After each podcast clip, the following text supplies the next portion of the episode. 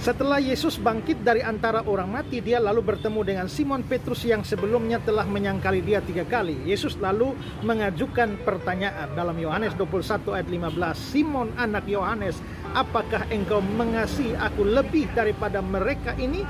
Ini pertanyaan yang penting karena Yesus menanyakan kasih Petrus kepadanya.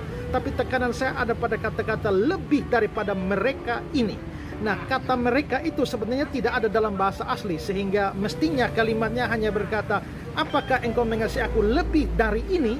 Karena lebih dari ini, maka para penafsir memberikan tiga kemungkinan.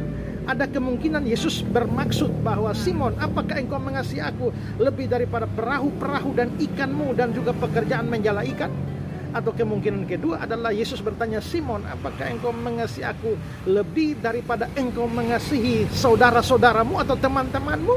Dan kemungkinan yang ketiga adalah Simon, apakah engkau mengasihi aku lebih daripada saudara-saudaramu atau teman-temanmu mengasihi aku? Dan mayoritas penafsir menganggap bahwa kemungkinan ketiga paling benar. Karena sebelum itu Petrus pernah berkata bahwa sekalipun mereka semua tergoncang imannya karena engkau aku sekali-kali tidak. Dia merasa dia lebih hebat dari teman-teman lain. Itulah sebabnya Yesus tanya, apakah engkau mengasihi aku lebih daripada teman-temanmu mengasihi aku? Dan Petrus akhirnya menjawab, ya Tuhan, aku mengasihi engkau. Dia tidak lagi membandingkan diri dengan teman-teman.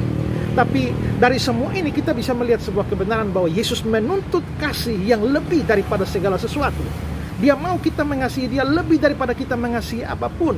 Itulah sebabnya di bagian lain dia bilang bahwa barang siapa mengasihi bapaknya, ibunya, saudaranya laki-laki, saudaranya perempuan lebih daripadaku, bahkan nyawanya sendiri lebih daripadaku, sesungguhnya dia tidak layak bagiku.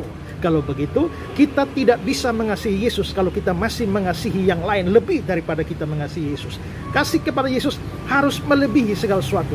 Mengasihi orang tua penting, tapi kasih Yesus harus lebih daripada itu. Mengasihi anak, mengasihi pacar, mengasihi teman, mengasihi kolega-kolega kita atau siapa saja.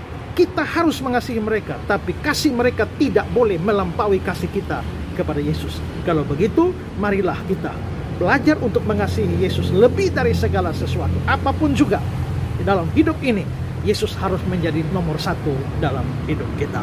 Biarlah renungan hari ini boleh menjadi berkat bagi saudara sekalian. Shalom, Tuhan memberkati kita.